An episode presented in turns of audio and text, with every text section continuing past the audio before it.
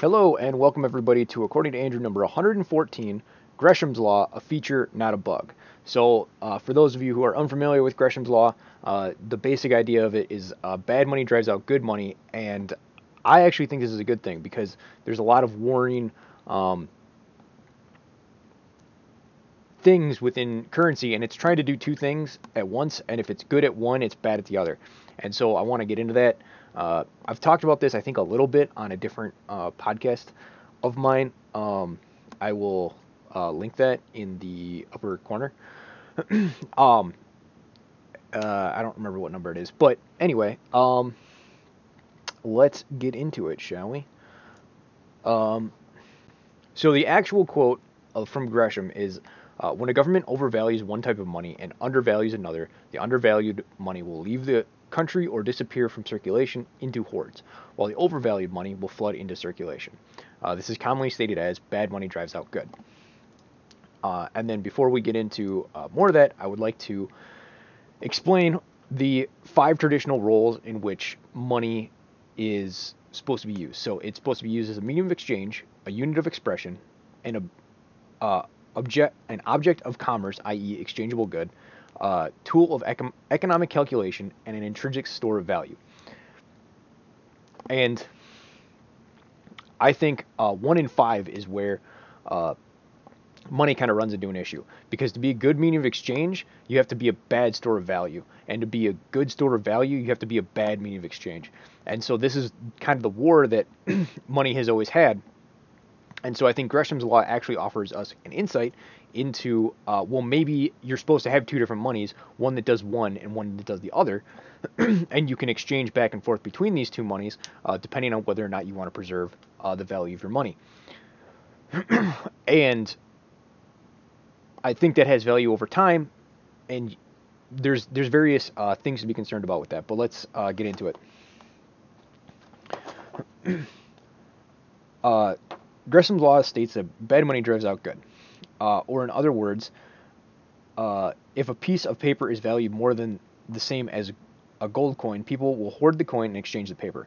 I think this is a feature, not a bug. To me, a currency is, as a medium of exchange and a store of value are competing goals.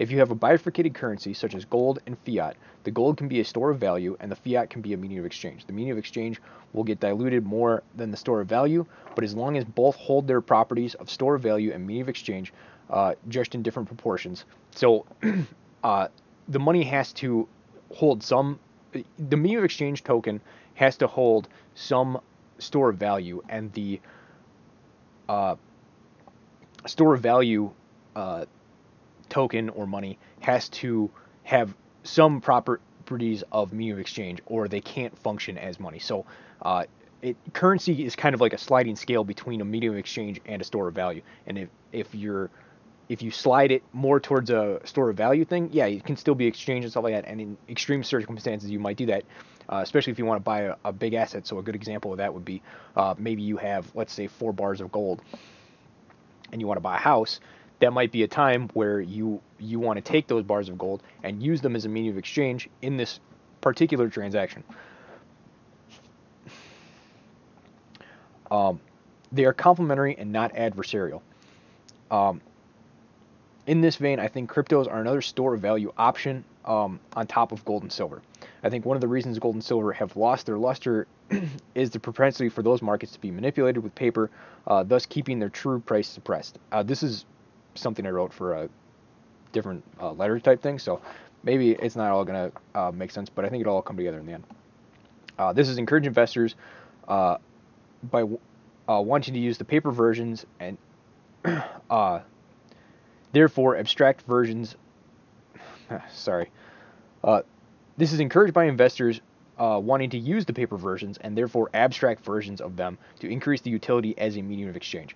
So basically, gold and silver have kind of lost their use as value um, stores of value because they're so hard and annoying to uh, use as medium of exchanges. So their their ability to be used as a medium of exchange has diminished to the point that they're not good stores of value anymore.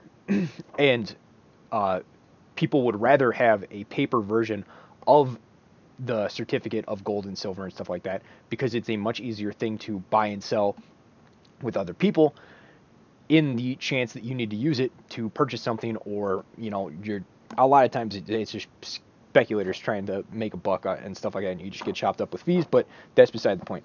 Um, so anyway um, so and this is one of the reasons that crypto is a potential um, something that, that people are, are interested in because they're like, well, okay, I already I'm already abstracting and i have basically got a digital version of gold. So like, sure, it's just some lines of code and stuff like that, and it's it's just like this abstraction that we say has value, but as long as it can remain some sense of store of value type thing, uh, that's valuable to people uh, as a investment vehicle, and we'll get into the, to why that is in a little bit. Uh,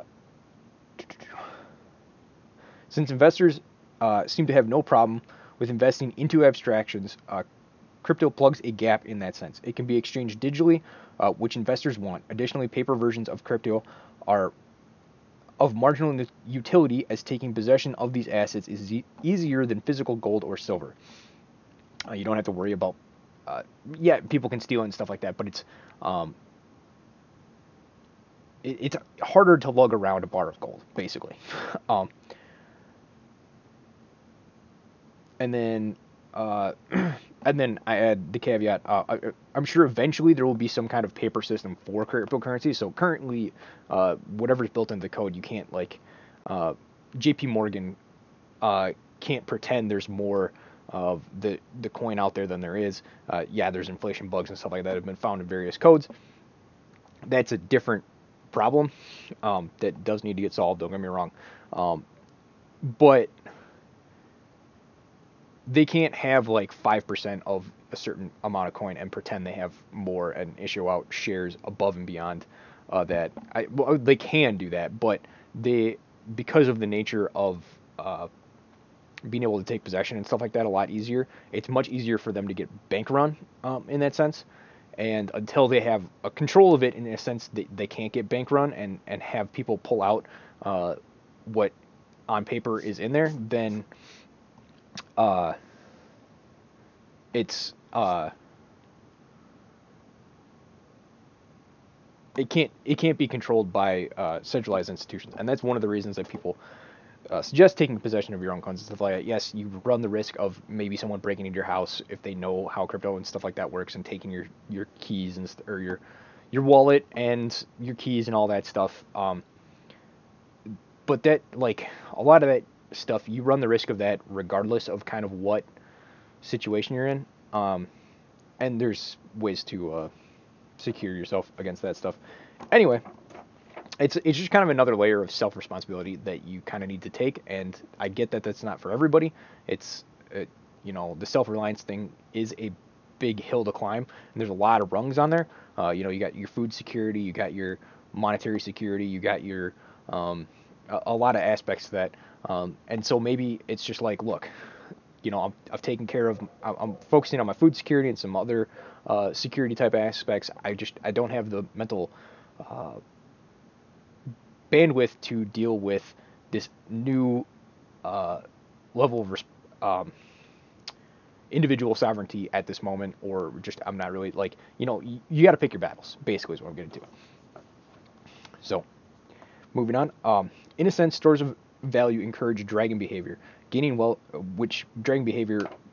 What I mean by that is gaining wealth by simply sitting on it, sitting on your hoards of gold uh, but I think is a necessary function to allow the economy to function. Uh, investment in new companies is important. Uh, getting into the stock market, investing in new companies is important, but if it is the only option as a place to park your money, then overinvestment is inevitable and decreases the possibility of businesses being successful as anything and everything gets approved. Uh, this means that entrepreneurs are flush with cash constantly. Thus, there is no incentive to create useful products for any customer, and poorly run businesses can flourish um, as much as well run ones. Uh, when the debt system implodes, this might fix itself, but having a place to park your capital while you decide where best to deploy it is a beneficial utility within the economic system. Uh, this can take the form of physical cash, um, but it, and this is one of the things that people always talk about, like, oh, you should have five percent allocated to gold and stuff like that. But the idea behind that is, um, it's a preservation of purchasing power over time in general, and so, you know, you have that cash, and you, your cash, you you're gonna get diluted, like, you know, they say, what is it that since 19 uh, 13 or whatever, like the dollar's been diluted like 99% or something like that. Um, and so that's a problem, but uh, cash gives you optionality, right? If you don't have any cash, you're basically paying a tax on being able to buy assets at a distressed price. Sometimes that cost isn't worth it. Uh, and in times like currently, that price is usually worth it. So, anyway, continuing on. Uh, so you need a place to park your capital while you're finishing out. Um, but hold up. Uh, doing this will cut uh, down on the amount of entrepreneurs in the system, but the economy will be much better off. Uh, and a lot of these entrepreneurs, in air quotes, uh, aren't really entrepreneurs. Like they're they're not good at the job. They're malinvested. They should be doing a different job. um, it requires entrepreneurs to be more innovative and create products for customers. This is something that is lost in the current economic environment. The amount of malinvestment, especially in the area, in this area, is staggering, and I think uh, places to park capital outside these ventures will bring the economy back to economic reality. And basically, what I'm talking about that in there is uh, the 401k situation, where everyone's just been sending money into 401ks and pumping all of these stocks to astronomical levels simply because it's the thing to do. It's it's it's the only way. It's one of the only places that you can park your cash and preserve your spending power over the long term. And uh, this has made uh, the stock market inflate, basically hyperinflate. The other um, place that uh, a lot of cash gets parked, and we've seen uh, prices rise precipitously, is the housing market, though that is mainly fueled by debt. I mean, they're both fueled by debt because that's how inflation happens. But um, anyway, uh, that wraps up that. Um, and so it's an interesting observation. So basically, Gresham's law: bad money drives out good. But I think, uh, I, think it's a better way to maybe state that is um, exchange money drives out uh, value money, and or uh, exchange money drives out store of value money. And so if you're a better store of value, you're going to end up being hoarded, which you should be. And if you're a better medium of exchange, you will be used as medium of exchange, which you should be.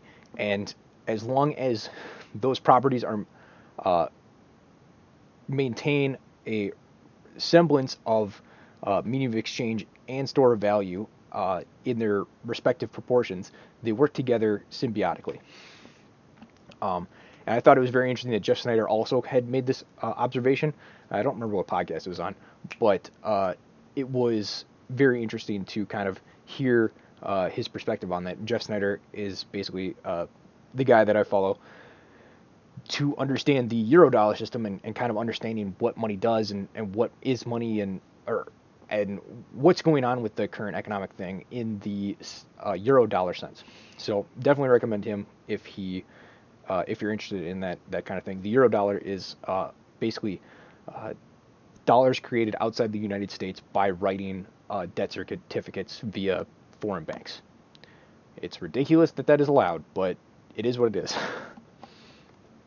um, so one other thing that I wanted to go into. Um, so if a money is a perfect store of value, uh, and no one wants to exchange it unless they're forced to, and then on the flip side, if you have a money okay let's go over this again if a money is a perfect store of value then there is and there's no mean of exchange that means no one would exchange it and therefore it loses its its thing as money uh, if money is a perfect mean of exchange then no one wants to uh, hold any of it so this basically describes the variance between a hyperinflation and a hyperdeflation event uh, hyperinflation is people get their money and they spend it immediately because it's not going to hold any value. It's going to deflate uh, a bunch. So hyperinflation ruins trade because no one wants to exchange the money for the goods, as the money is effectively worthless, uh, and it is a supply side restriction. So the people that are supplying the goods, they don't, they won't take the money. So that's what the thing that kills um, the flow of money and the money velocity within the system and the exchange of money. Uh, hyperdeflation is the opposite. Vendors can't sell their wares because the currency keeps appreciating at such a rate that people refuse to part uh, with it unless absolutely necessary, destroying money velocity and creating uh, demand side restrictions. So uh, people basically can't go out and do economic activity because they won't part with their money, right? It's it it's there's no way for commerce and exchange to happen, and therefore has lost its uh, ability to function as a money. Uh, I would like to state that I'm, there's no situation that I've seen uh, where hyperdeflation has happened. With how things are playing out in the United States, we might be in history with how that happens. We'll see. Um, but typically, because of debt, uh, what happens is um,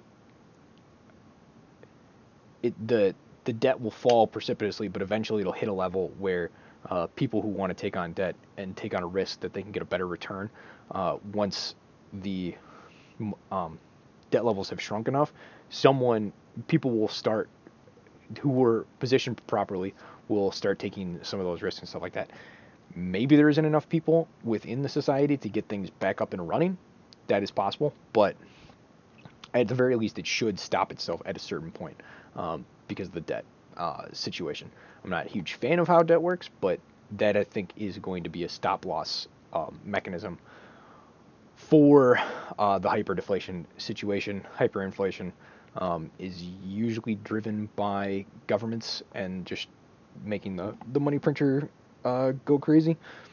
Um, so that that's uh, not so much a situation. It usually solves a, a debt problem. So considering that we are in a debt crisis right now, that might be an option. But generally, um, it, it, seems like America is not going towards the uh, hyperinflation route. So anyway, uh, that's kind of everything I want to talk about. Uh, hopefully you guys found that interesting and uh, now understand Gresham's law better and how it can uh, be a positive and a boon to uh, an economy, and uh, make you guys realize that maybe. fiat and gold or fiat and other assets aren't as adversarial as people maybe make them out to be. So, thank you guys for listening. this has been to Andrew. Please like, share, and subscribe. Um, and uh, leave a comment down below. Uh, you know, don't get a lot of comments, so guess what? If you leave a comment, I'm gonna see it. um, and uh, yeah, uh, might even respond depending on uh, what the discussion is about and whether or not I can add to it. So anyway, uh, hopefully you guys have a good day, and thank you guys for listening. Goodbye.